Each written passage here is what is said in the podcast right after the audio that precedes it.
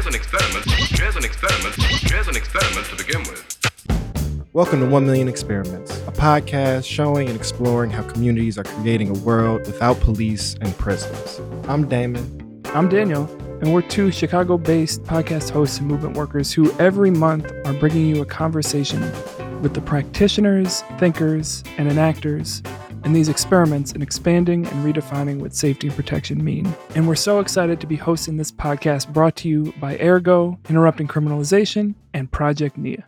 So each month, we hop into the lab with a different emerging community based project, program, or dare I say, experiment, not only to amplify and broadcast amazing work, but to invite you, the listener, or our peers into the practice or praxis of experimenting to creating a world beyond carceral systems.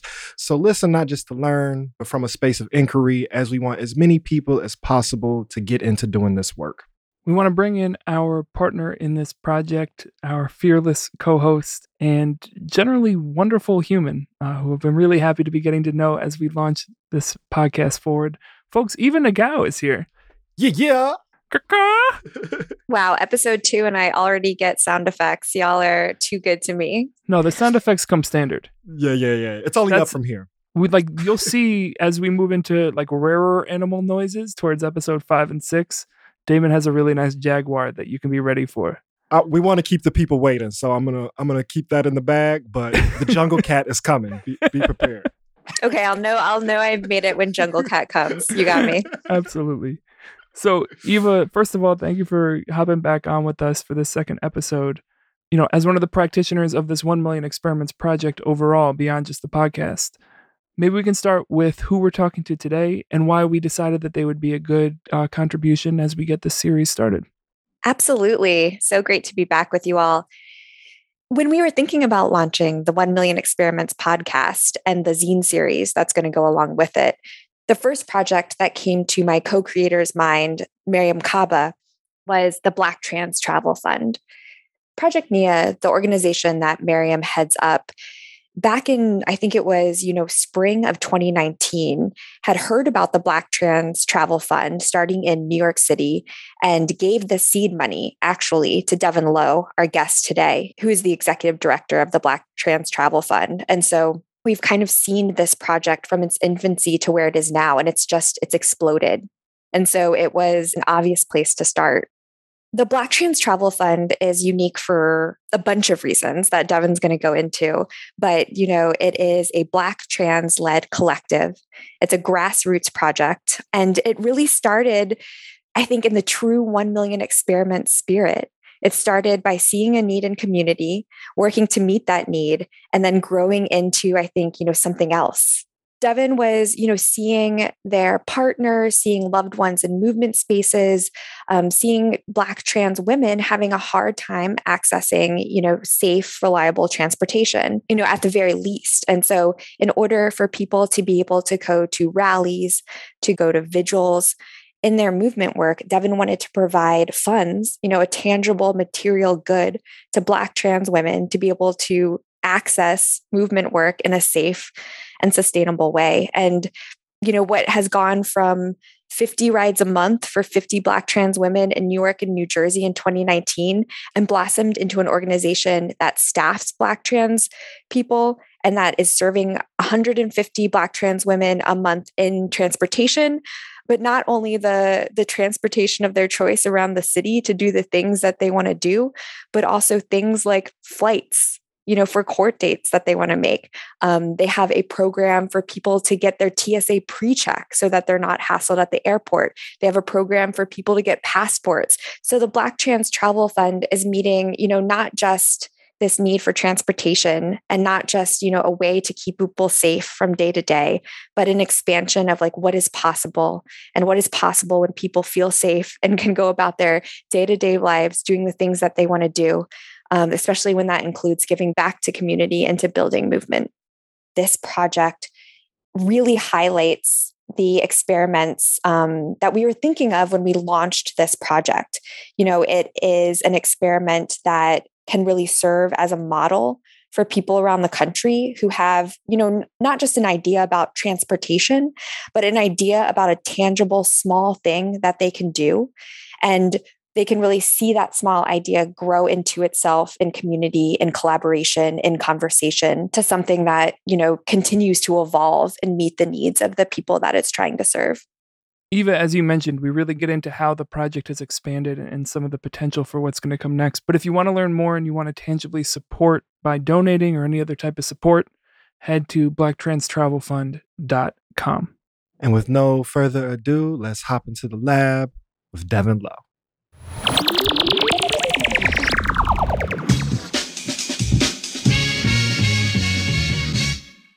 We are so excited on this episode to be talking with Devin Lowe. Brr, brr, brr. There it is. Lo- love a self air horn. Love it. We're, We're right to in the zone. Uh, Devin, let's start with the uh, the same question that we start all of our episodes with, and it's a two part question. In this time, however you define time, could be this hour, this moment, this season, this lifetime. How is the world treating you, and how are you treating the world? Mm, mm, what a profound question. How the world is treating me, I do have to say that I'm blessed, definitely blessed and highly favored, given the circumstances of so much chaos happening in the world, you know. But you know, I'm I'm fed and clothed and housed, and so I gotta be and and healthy. I gotta be grateful for that, even though uh, you know there's plenty of of chaos in my life.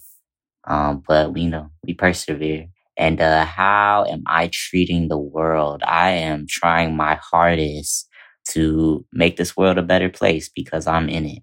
Yeah, I think I think I'm doing all right by the world. Um, I sleep well at night, so Love love a sound sleeper. That's that's me as well. I feel like Dame, where do you fall on the sound sleeper spectrum? Once I get there, I'm gone. So if, if, if I if I get to sleep, I'm I'm gonna knock out. It's it's the it's the get in there sometimes that can be. But you lately, I've been I've been pretty comatose, so I'm regenerating. So with uh in the waking hours, uh, we're so excited to talk about the work that you and your team have done uh, building the Black Trans Travel Fund. Before we get into what it looks like now, I want to start before this project existed, before this experiment had been put into practice. What was your hypothesis I tell you my hypothesis. about what you thought this project could do, and what did you hope it would do? I'm gonna give a disclaimer as you think of that. For everyone listening and for you, Devin, just being completely transparent, we are gonna be as corny as we can about this experiment metaphor. And so be prepared for us to drag that out.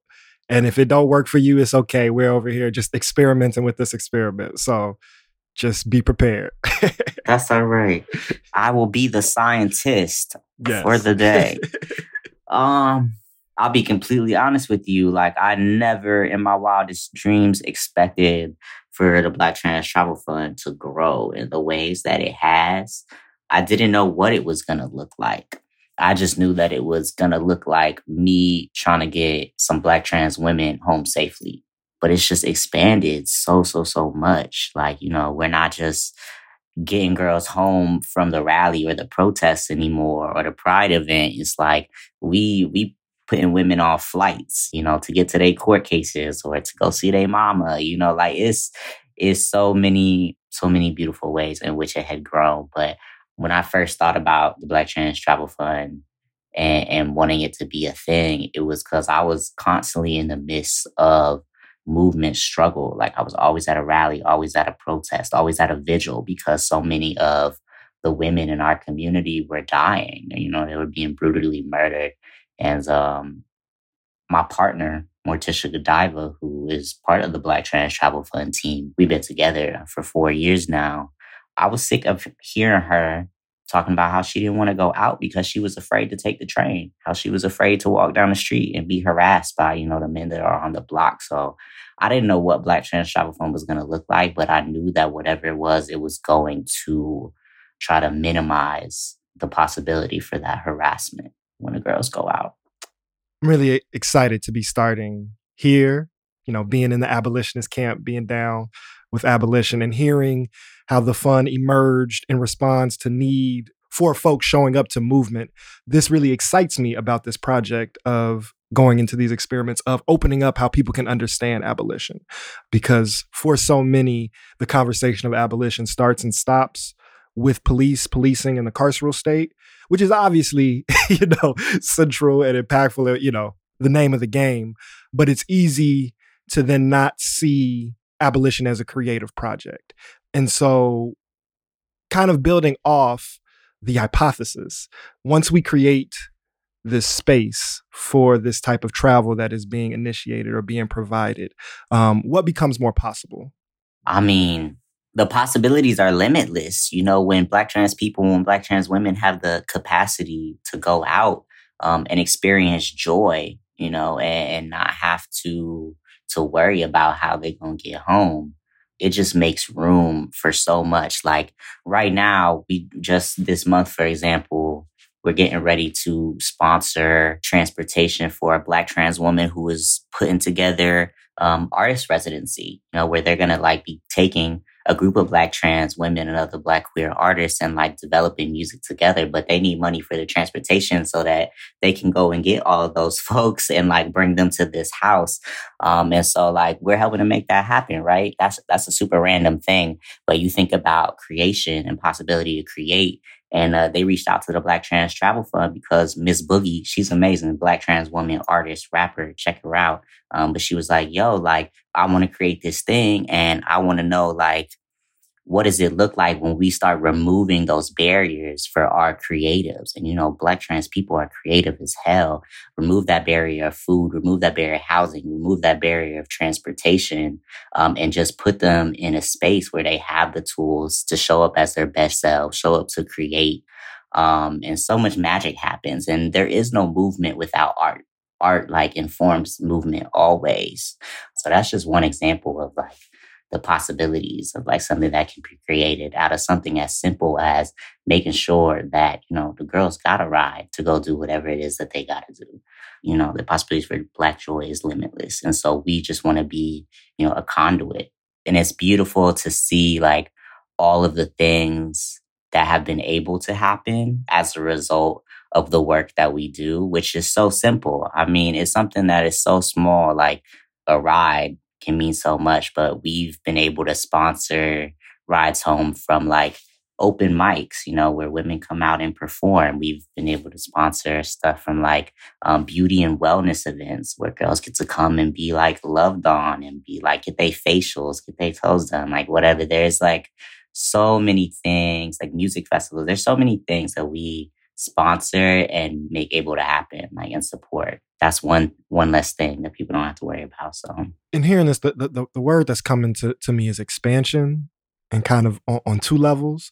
So in here, in hearing just that of like open mics, beauty and wellness, international travel, right? Like those are all things that like expand your humanity. And so I'm thinking about all of the the folks, all the girls that that are, are benefiting and being able to expand themselves uh, through this work, and then that takes me back to the work itself because it started off as rides to and from actions and like you know protest and i'm curious what are some of the things that it has expanded to that were not even a part of the imagination or a part of what was thought of when it was first emerging or first first coming off the ground something that I never anticipated. People tend to be a bit surprised when they hear about this. But one of my favorite programs that we have is uh, we have a, a monthly book sponsorship program. And so, like, you Black Trans Travel what you mean you got a book sponsorship program? But book sponsorship program is in tandem with Noname's Book Club.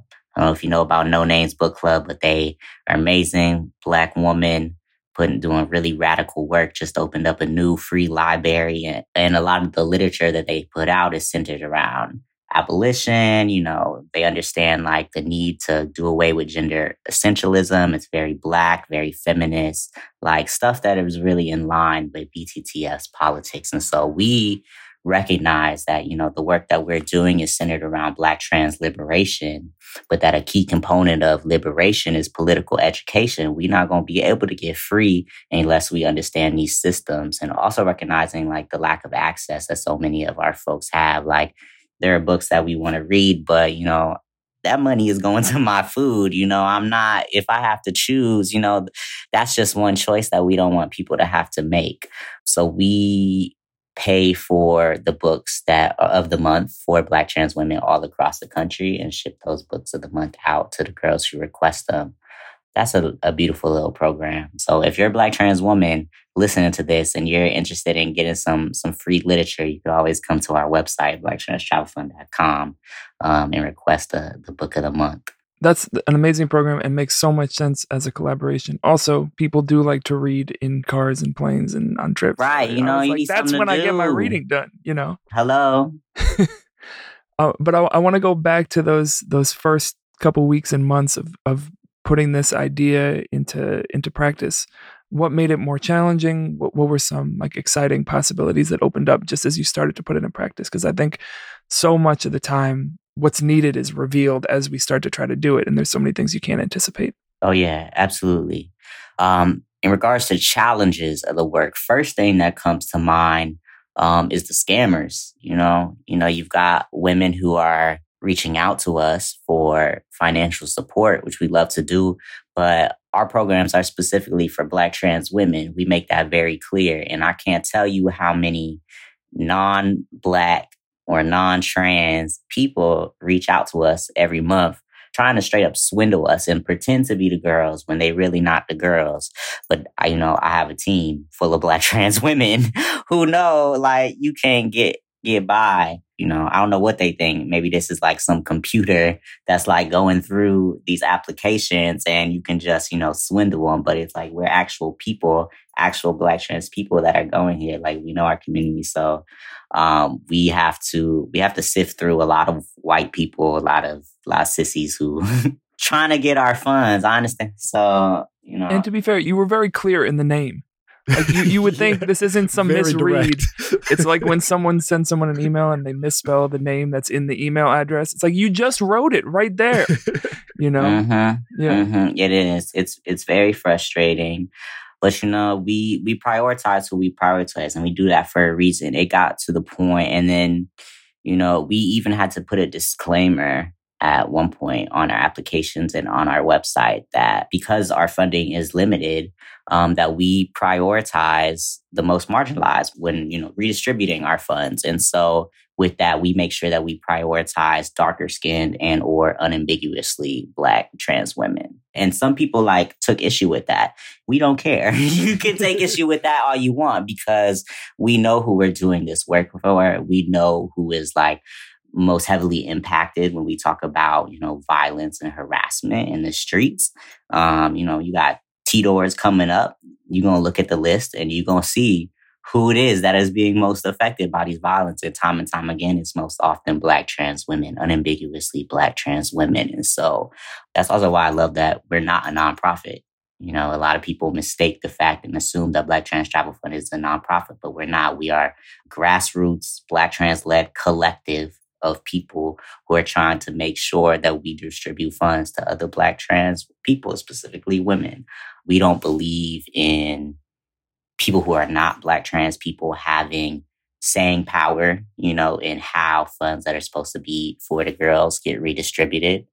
I love the work that I do. I love it because I feel like it allows us to be the most integral with our work because we're not like confined by the constraints of, you know, these funders and what they're demanding. We not we not making deliverables. You're not gonna tell me, oh, I have to support X, Y, and Z. I'm like, no, this money is for the girls, it's staying for the girls. And by the girls, I mean the girls, which is the black trans women. I, I love that this is where the focus is. It, it reminds me of something that um, Mariame mentioned, Mariame Kaba mentioned in our first episode, which is that often when we're talking about these experiments, we get stuck in this idea of things that are underfunded or haven't been fully. And, and she named, no, we're talking about unfunded things. People are doing this work. People have been buying rides for each other to make sure that they get home safe for a very long time. And what we're naming is not that we need to develop new framings. We need to fund the work that people are already doing to keep their community members safe. and fund it on its grounds instead of fund it relative to the structure that oppresses the people that need to then recreate this in the first place. Sorry. Yeah, the nonprofit industrial complex don't need no more funding. They got plenty. if anything, they got money. they got money. Yeah, I don't know whose pockets is going into, or we do. All you have to do is check the the leadership list. And so, in thinking about that that framework, that's part of what I love about starting the series with this project because I think it feels so tangible and it feels so related to understanding how people's lives can be made more possible by these material conditions and the ability to fund this very tangible part of life. Um, I wonder how you, at this point, having seen this project expand, how do you imagine this project fitting into this larger abolitionist world making project that I know you've engaged with and been part of, you know, in, in other ways as a media maker and an organizer in addition to this? Well, I definitely believe that Black Trans Travel Fund has its role in the abolitionist movement.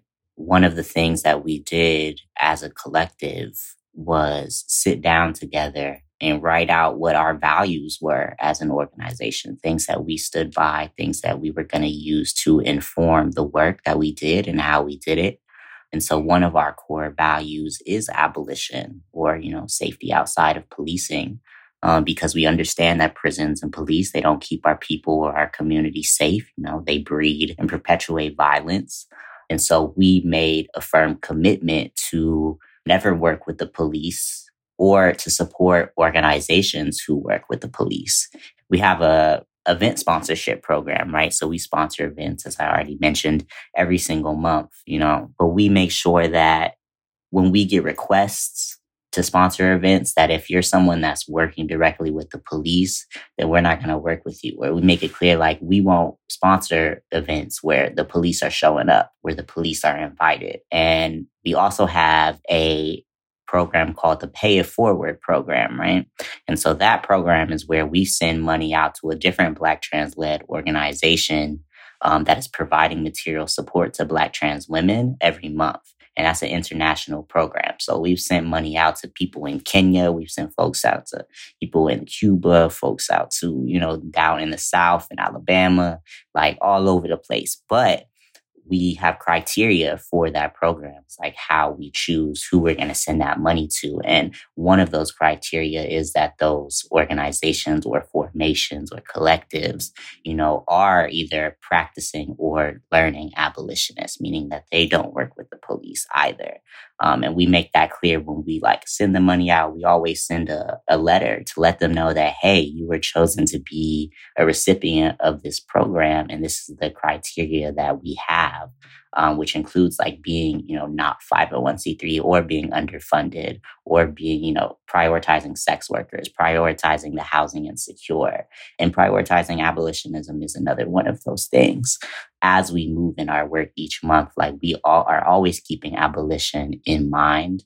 Um, and we are also always trying to support the work of um, those who are incarcerated or previously incarcerated in our work. So we are connected with different organizations who work with um, incarcerated individuals, like the Emergency Release Fund, along with the Legal Aid Society, different organizations who are connected to Black trans people on the inside so that as soon as they are released, we're connected with those Black trans women so that we can provide them with care packages that include uh, money, $250 stipends to help them get wherever they're going when they first get out, along with other things like um, toiletries, you know, like face care stuff, like different things that folks need when they first get out. The end of policing includes the end of gender policing, right? Like we talk about the freedom to be, the freedom to exist. Um, and so often, like the policing of genders, the policing of people's bodies, the policing of people's presentations, that's another form of policing. Um, and it's very violent. Looking back on like the legacy of radicals like um, Marsha P. Johnson and Sylvia Rivera, who organized STAR, um, and how they put out, you know, their STAR manifesto, and they were very clear about, you know, they were not here for the pigs. You know, they recognized that the gender policing that they were experiencing, constantly being harassed um, and ridiculed and arrested by police was so violent and it was inherent to the very system of policing. And so we think we think about the ways that black people have always been ungendered or how our black women have been hyper masculinized always, you know, because of anti-blackness. And so like how that relates to the struggle of black trans women, like there's so many connections to be made. And so the fight for gender self-determination and the fight for abolitionism go hand in hand. Wow, that's really significant and important, not just for the world and for like humanity to hear, but also explicitly for this project. Uh, because one of the things that, you know, a lot of folks are saying, and, and Mariame is really pushing forward in the challenge of even people who are becoming comfortable with the notion of abolition in the abstract or just like don't like the police, the distinction between ending police as in just cops to we are actually trying to transform society and, policing, which also then means that people actually have to account for how they are participating in this carcerality, right? How they, how th- this oppression is not just happening with these few hundred thousand licensed agents or behind these bars, um, that in every day to day life, there is a confinement and gender is you know, there are many social structures, but gender, I think, is one of the primary ways in which just humanity is confined, detained, suppressed, and extinguished, uh, you know, also just like hyper violently. And so, just in receiving that and, and hearing that said so profoundly, are you seeing transformations around that lesson? Um, because the conversation of trans liberation, as it is also being, you know, repressed and opposed, is being forefronted and is coming to popular conscious in a new way. So, in acknowledging the way in which almost everybody is participating in this carceral oppression, are you seeing new accountability for that participation in policing people's bodies? My answer is absolutely you know, thankfully, I'm so happy to be able to say that I think, yes, I do see transformation. I see it every day. I've seen it in myself. You know, what I thought of when you were speaking immediately was um, needing to kill the cop in our heads, you know, and in our hearts. Um, and, and that is something that I see uh, myself, the people that I consider myself in direct community with um, and just people that I don't know, but the people that I'm learning from all across this world every day, working on not just, you know, getting rid of the police with the badges, you know, out on our blocks, but like the police that are in our heads and in our hearts because we have all grown up in the same society um, and all have so much unlearning to do when it comes the way that we police others and ourselves. But, you know, there's there's so much groundwork that has been being done. I do see a change. Um, and I think that a lot of people who, you know, weren't even thinking about abolitionism at all, but just like trans people, queer people, gender variant people all around the world, you know, we've always existed within every culture and we are just fighting to be free, right? You know, we're fighting for our existence, fighting, you know, to be able to, you know, live and love out loud freely and be loved freely. And yet, when we dive into our history, it starts to become inevitable that we start to get to this place where we find the connections that were made. Like I said, it's like you can only start advocating for you know, the rights of trans people for so long before you start reading up on Star, as I've already named, and you start, you know, actually hearing the politics, you know, that don't just stop at, you know, I deserve to to to look and, and wear what I want, but it it goes so much deeper than that. And so I do think the connections are being made. And likewise, you know, people who were advocating for abolitionists, when you think about Black struggle, abolition is inherently a Black struggle. You know, like we talk about abolition, we're talking about the freedom from slavery, which still exists to this day, specifically like you know these these police were are nothing but runaway slave catchers. That's what they've always been. That's what they always will be. And so we're still the same fight. We're trying to free all these slaves that we got locked up you know and also because there are so many gender, queer, trans, gender variant people, that are abolitionists, you can't show up in those spaces without coming into contact with one another. You know, so like more and more every day, I think like the fight for abolition and the fight for gender expansion, you know, they go hand in hand. I, love that connection that you drew. Um, and, and it got me thinking about the work of the fund in terms of movement and safe movement between safe spaces because so much of the history of abolition is building it decentralized and building it in different pockets where people aren't at the risk of incarceration or aren't at the risk of having their bodies policed. And recognizing that the spaces in between those might not be that case but how do you create pathways for people to move through that? And so i'm i'm wondering what does this open up not just in terms of people being able to get home safely but really in terms of community building? Because you know this this isn't just about tangible money in in accounts though that is of course really important but it's about making the possibility for people to share space together. Um, what happens when they get there that this work makes possible? The work that we do makes space for so many beautiful connections that have been developing in community we've sponsored photo shoots for you know, sex workers' rights, right? So then you had all of these different um, sex workers or, or, people that supported sex workers' rights, particularly you know Black trans women, uh, were able to come together and be in community together. Um, and start to organize with each other. And there were some beautiful connections made there. We sponsored self defense workshops, right? So, like people that are catering to um, trans feminine people. Um, not just getting people together, but getting people together for a purpose of learning how to support themselves and support others. Um, it's hard, right? Being a trans person and always feeling like this level of fear, like violence is just around the corner, helping to be able to provide people with tools that can make them feel a little more, you know, safe and just also seen because it's hard to show up as a trans person at a regular any old self-defense class and not feel gawked at or just you know not get the the level of respect for your personhood. Almost all of the events that we sponsor also are events that are organized by black trans people. So the events are is by us for us just like our organization is by us for us. So that's important too. I have been to these events and like seeing people who have never met each other and probably never would have seen each other where it wasn't not for the fact that like you can get home for free. Like you don't have to worry about getting home.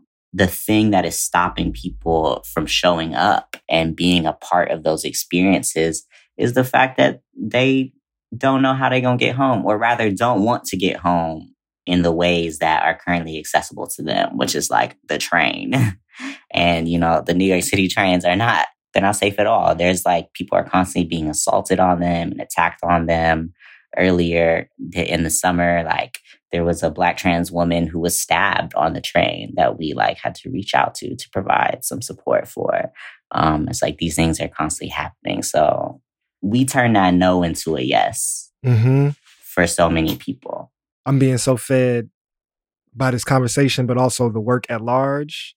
In that answer and in this example, I, I hear you naming a, a- a realization of a new freedom. I think a, a central part to liberation is recognizing that so much of our oppression, so much of these carceral systems is about restricting movement. So movement in like the way that we think about it of like rah rah, you know, here come the protest signs.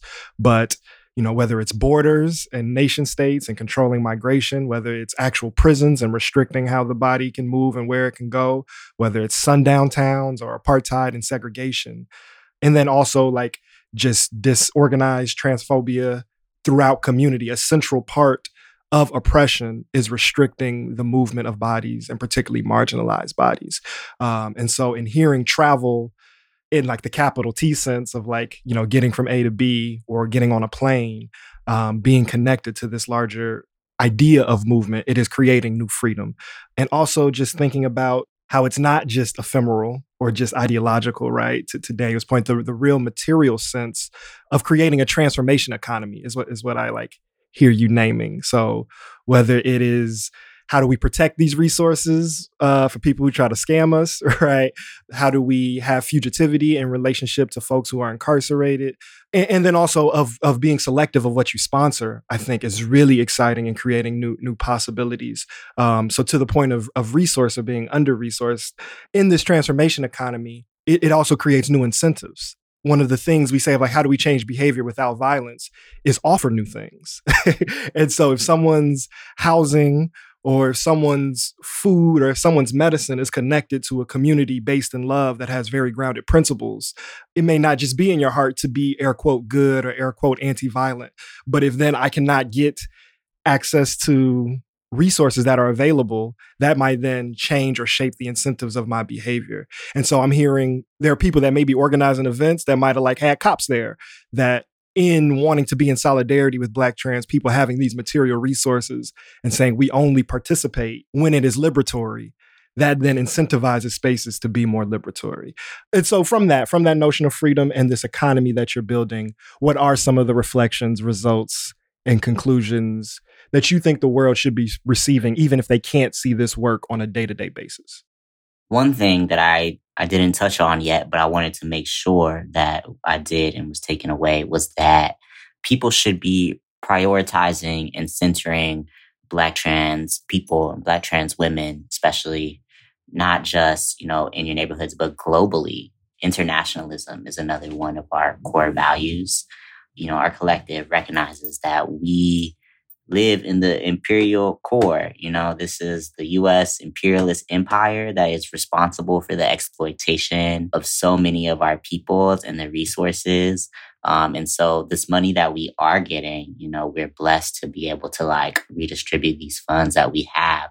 But that's one of the main reasons that we make sure that we're supporting people that are not just here in the US, but that we're supporting Black trans people in Africa and across the African diaspora. The fact that we are in this country, we are inherently benefiting from colonialists and settler colonialists and like the pillaging of our people's resources. So I do want to like emphasize that and that Black trans liberation is a global struggle, as Black liberation is a global struggle. Um, as a Pan Africanist, I, I just always want to emphasize that. Um, you know, our people need support everywhere. Uh, we are them and they are us. Um, I have a not serious question for you. Okay. What comes first, Kufi shopping or the journey into Pan Africanism? Did the Pan Africanism inspire the Kufi or did the Kufi inspire the Pan Africanism? oh, that's funny. You know what? I think I'm gonna be the Kufi came first. shout out, shout out for me. but but you know what? But actually, it's that's a really hard question because I got this Kufi. This was my grandfather's actually, and and he has been a fervent Pan Africanist since the '60s. Yeah, he actually uh, you know, Kwame Ture was his friend and actually nicknamed him Millard Tex Low um, back in the 60s when they first met. So he's been advocating for Pan Africanism for a very long time the Pan Africanism was always there, you know, before I even knew it was there. And so was the Kufi. and so was the Kufi. Like as long as I've known my grandfather, he always had a Kufi on his head. So honestly, we're asking the wrong Pan Africanist which came first of those two. We got to be talking to your grandpa here. yeah, pretty grandpa. much. Yeah, you have to look him up, Mister M Low. Um, so I can't really even separate the two. Oh, that was dope. I was I was being silly, but that was actually a really beautiful answer. I'm, I'm, I'm glad that I asked there. Shout, shout out to to the lineage and and another commend you of just like continuing the tradition and continuing the work of of your ancestors or, or forefathers. So that's that's really beautiful. I say I am doing my best. Be- before we want to wrap, I know we've thrown a ton at you in the last couple of minutes of uh, ideas and, and are reflecting back of what we've heard. Is there anything that you want to jump back to? Any part of this that it feels like it's really important that we that we focus on or make sure we, we discuss? One thing I want, I definitely want to share before we, you know, close out is just like Black Trans Travel Fund's values. I think that there's something that make us better, and there's something that can make um, any formation out there, you know, better um, just by following some of these core things. And we've already touched on a lot, of, a lot of them, but they are, you know, Black trans liberation, you know, understanding and valuing the innate, inalienable right to you know wellness shelter food leisure freedom from cis hetero patriarchy for black trans people for all people. You know making sure that we honor our history is very important and through this movement work understanding that like you know we we got here from somewhere and to continue to honor the legacy and not pretend that you know these values the things just like came out of nowhere because we're doing a disservice. We have to you know sankofa tells us to go back and get it um, and so always honoring our lineage and the work that we do. Um, making sure that you are prioritizing black trans leadership as a value um, I told you BTTF is run by us for us. We value not having cis folks or white people having any sort of decision making power over resources that are allocated to Black trans folks. And so, um, if you sitting here and you got money and you're trying to figure out how to how to move that to Black trans people, Black trans people are need to be the ones involved in that conversation. Make sure that you're getting us involved self determination is a core value, and, and, that can go back to so many different things. Uh, but just recognizing that, you know, a community's people should have the right to control their own land, their own economy, their own politics, their own culture. We know what we need as a community. Black trans people know what we need. Y'all just need to listen because we've been saying it. Again, abolition, access to education and resources is a core value. Transparency and accountability. Talk too much about that, but we are so committed to like building through openness and just remaining responsible to the expectations that we set for others. We talk about ab- abolition, like we have to make sure that we are accountable to to the community that we are serving, um, and then prioritizing and centering Black trans women globally, as I said before. So that's eight eight core values that I think can can really help the people out. You more or less answered it, but I, I do want to like just for the sake of the metaphor, ask a closing question of, you know, when we think about experiments, one of the things in this project we're going to be like playing with is everything is unique. Nothing can be exactly duplicated, right? And we're not like falling into the mythologies of scale, but we do want to inspire work, the best experiments in the institutional science spaces can be repeated. And so, for folks who want to engage in any abolitionist project or experiment, but I think even more specifically, if there are uh, Black trans people in other spaces that want to mobilize resources in this way, what things do you think need to be in the in the, the, toolkit? What in their little science project for folks who are interested in starting something that is in concert or in honor of this legacy? For folks to get started practicing and experimenting, what do you offer for folks to have in, in their toolkit? Well, first thing I would say is don't do it alone you have to have a team of people to support you that believe in the work that you believe in to avoid burnout. You know, as an organizer, uh, I know I know we hear that word burnout so often. It's got to be militancy and care work. As you know, Afrofuturists, abolitionists of the Americas love to mention militancy and care work. So always remember to keep that in your toolkit so that that work can be sustainable I think that is the the answer. One one other question on that is what tools have you had to add to your own toolkit in doing this work? Like what, what was something you didn't know you were going to need when you started the project? I didn't know that I was going to need like someone with graphic design skills. it's always the graphic designer. That's always what it comes down to. Yes, like you need someone who's going to hold you accountable you know, you need someone who is not a yes man. You know, it's always good to have a yes man. You need someone that's going to hype you up, but you also need someone that is going to keep you grounded. I love the policy no cis men, no yes men. This is like a good yeah, one. To- no cis. I like the yes. No cis men, no yes men. Um, but yeah, just like you just need diversity is so important. You know, I kind of hate that word, the whole diversity, inclusion. It's like these buzzwords that got thrown around. It universities be using them. They don't really mean anything. But like for real, you need like a diverse group of people around you. In hearing that, that lesson of how do we define diversity beyond oppressive social structures? So, what people usually say when they say diversity is around the gender binary, around the racial construction, and it kind of usually stops there. If we want, you know, dynamic holistic groups of people, how do we then re-co-opt the notion of diversity around new axes of human relationship? Mm. I'm just learning. Th- th- that's what you just said. Yeah. No, that's a great that's a that's a great question. I mean, I don't mean diversity in you know the typical sense because like I mean, first of all, Black Trans Travel Fund is 100% Black trans led, so like there is no diversity in that regard. Like we are Black trans people, and it's gonna be like that 100%. But it's also like there's there's black trans men there's black trans women there's non-binary folks there are people of various you know sexual identities there are people that are based in, in the north in the midwest in the south on our team. You know some of our folks are in atlanta some of them are in detroit some of them are in in, in why um, we are connected with folks who are, like I said, out of the country. We have like a multitude of voices informing our work. We got like folks like with different bodies, keeping everyone in mind in the work that we are doing. I don't know. It's a hard question. That's a good question for me to sit with, honestly. I don't know that I can answer your question, but it's like more so a gift that I will take with me and continue to think about that's a good outcome of an experiment. Is some more good questions to think about and, and keep chewing over Yeah. that's another thing that Mariame said in the first one is like we're not trying to get solutions we're trying to build better questions. And that's part of the abolitionist project too. Ashe. thank you so much for your time and your thoughts and, and- and sharing the process and the how and why of what you do. How can folks find you and your work in the ways you'd like to be found?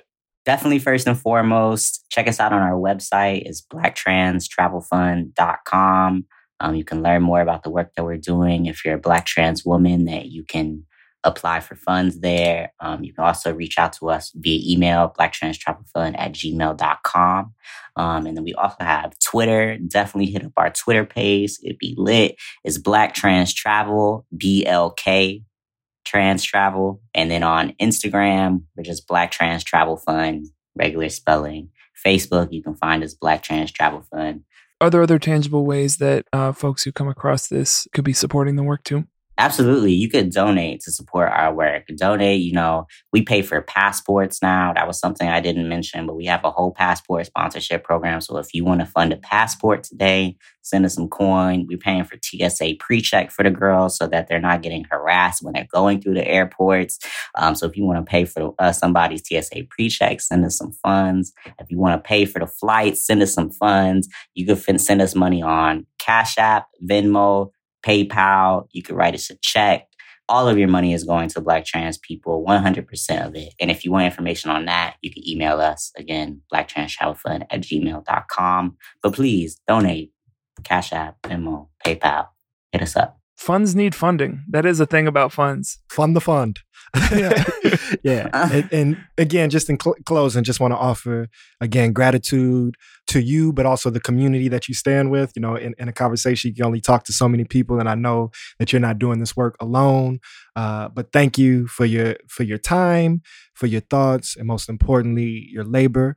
Um, you know, it is clear that all folks who are interested in any struggle for liberation can first learn from Black trans liberation, but most importantly, should be interconnected and intersecting with Black trans liberation. So, thank you again for making more possible, not just for your community, but for this project and for all of our listeners. We we we humbly appreciate it. Oh, Shay, thank you so much, Damon and Daniel. Y'all have been amazing. I appreciate y'all for, you know, just offering up your platform so that more people can learn about the work that we're doing. folks that was devin lowe of the black trans travel fund Wonderful. you want to say No, no, I, I just wanted to get that wonderful in there. Loose thought, you, wonderful I thought you were about to say another sentence. So I, that was just a little, a little hi hat cymbal in the in the background. No. Speaking of wonderful, we're, we're happy to still have Eva here with us, um, and let's just let's just debrief a little bit of, of of what we heard and what we talked about. So our conclusions would you say damon conclusions, maybe some observations going on right Mhm, now. You mhm. know, we're The getting, metaphor getting our method lives. game. We we are continuing. So Eva, d- do you have any takeaways, conclusions, observations that that, that are jumping out from that conversation? Woo, Damon, yeah. The things that stuck out to me, I think, you know, that uh, listening to it again now are just that transformation economy that you all hit on. And, you know, I'm I'm just struck again by how the Black Trans Travel Fund is a collective in action.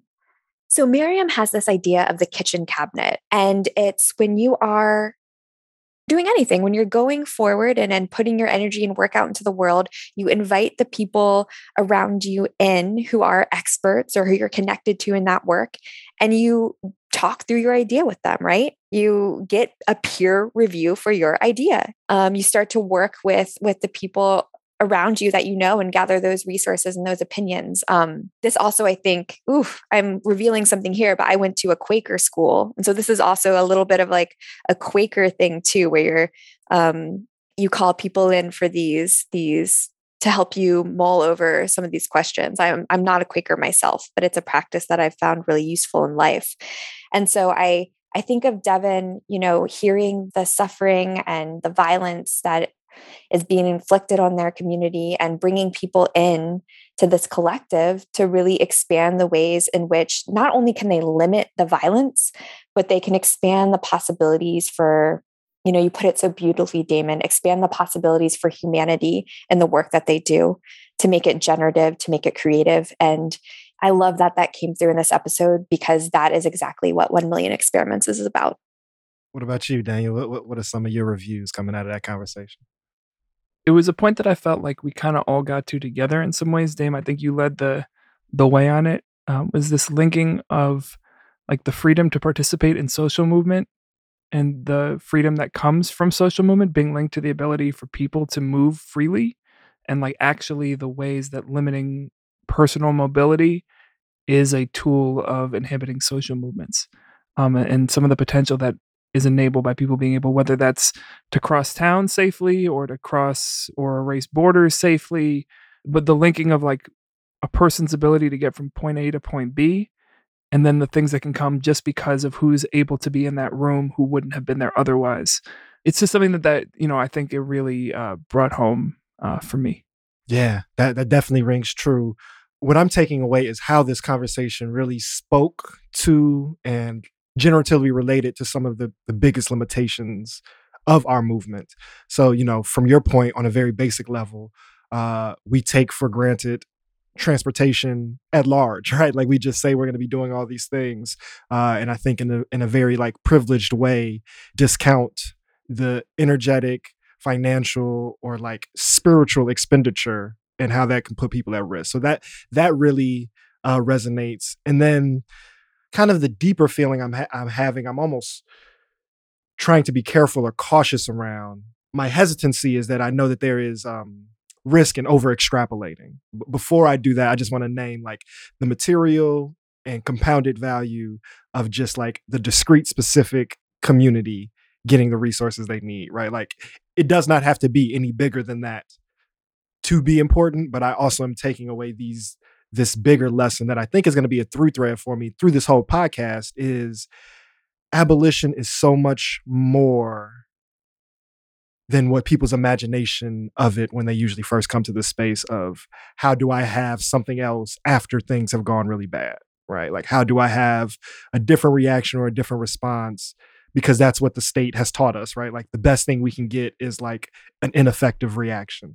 The, the learning that taught me the most about the limitations of both Black movement spaces, but also carceral spaces, is the violence Black trans communities are resiliently surviving. The, the truth is, even if you are not an abolitionist, the police and prisons aren't going to do shit about the violence that Black trans women are experiencing.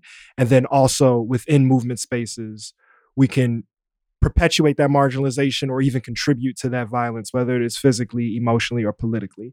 And so the the creation of this transformation economy or this infrastructure that one centers the mobility, the presence of black trans liberatory bodies and voices in the spaces that are supposed to be for liberation.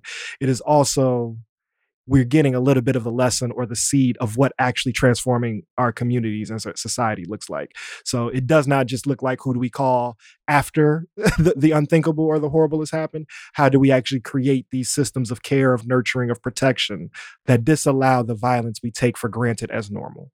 Yeah, and it's not just about it being preventative; it's about making it impossible or obsolete. Exactly. Violence. Exactly. I think it leads to the last part of our experiment on this episode, um, which We've learned in having to learn about experiments to maintain our metaphor that there is such thing as the peer review. Boom, boom. Hoping I don't offend all my peers. Y'all are the peers, listeners. So get to reviewing. What we're asking of y'all is to share with us, whether it's on social media, you can email millionexperiments at gmail.com. What are the pieces of this conversation that stuck out to you? What became tools that Devin shared that you're going to bring into your toolbox? And what are ways that this conversation is informing how you're going to be a practitioner in your own experiment? It doesn't have to be some big grandiose takeaway like we just gave. It can just be like that sentence stood out to me, or that really resonated with my experience doing this action, something like that. Um, but we want to hear what from this conversation is sticking with you. And to take the pressure off, you, you don't even have to have an answer per se. Arguably, the most important part of an experiment is the question or the place of inquiry. So if this conversation got you to a deeper place of curiosity or complicated your thinking or challenged you in any way, you can also share that as well because that is the first step to further experimentation. So allow curiosity to be your beaker or, or Bunsen burner Oh, or Damon. petri dish, your telescope, whatever. Allow it to be your tool to get going. Let's get to work. And for those of you who are like, okay, but seriously, how do we start up an experiment kind of just like this one? Be on the lookout because after we do these interviews with experimenters, we will drop an in depth zine about how they set up that experiment. Not to say that you should or can replicate it exactly, but helping people walk through the steps about you know how we do what we do and make that transparent just like devin said Where will they be able to find that zine, Eva? Oh, Daniel. they will be able to find that at millionexperiments.com. And you can also follow Interrupting Criminalization on social at Interrupt Crim. If you are an experimenter, please, please share the information about your experiment with us. There's an area on the website at millionexperiments.com where you can submit your own project to be featured in this encyclopedia that's being built. Also, make sure to subscribe to 1 Million Experiments wherever you get your podcasts. Leave us a rating and review. See, that's a place for a peer review, is on a podcast review section. Um, you can check out all the work that Dame and I do on our other show, AirGo, at airgoradio.com or just type in AIRGO wherever you get your podcasts. And we're at AirGo Radio on everything. Eva, thank you so much again for hopping on with us. We're excited to bring you a new experiment next month. Until then, Much love to the people. peace.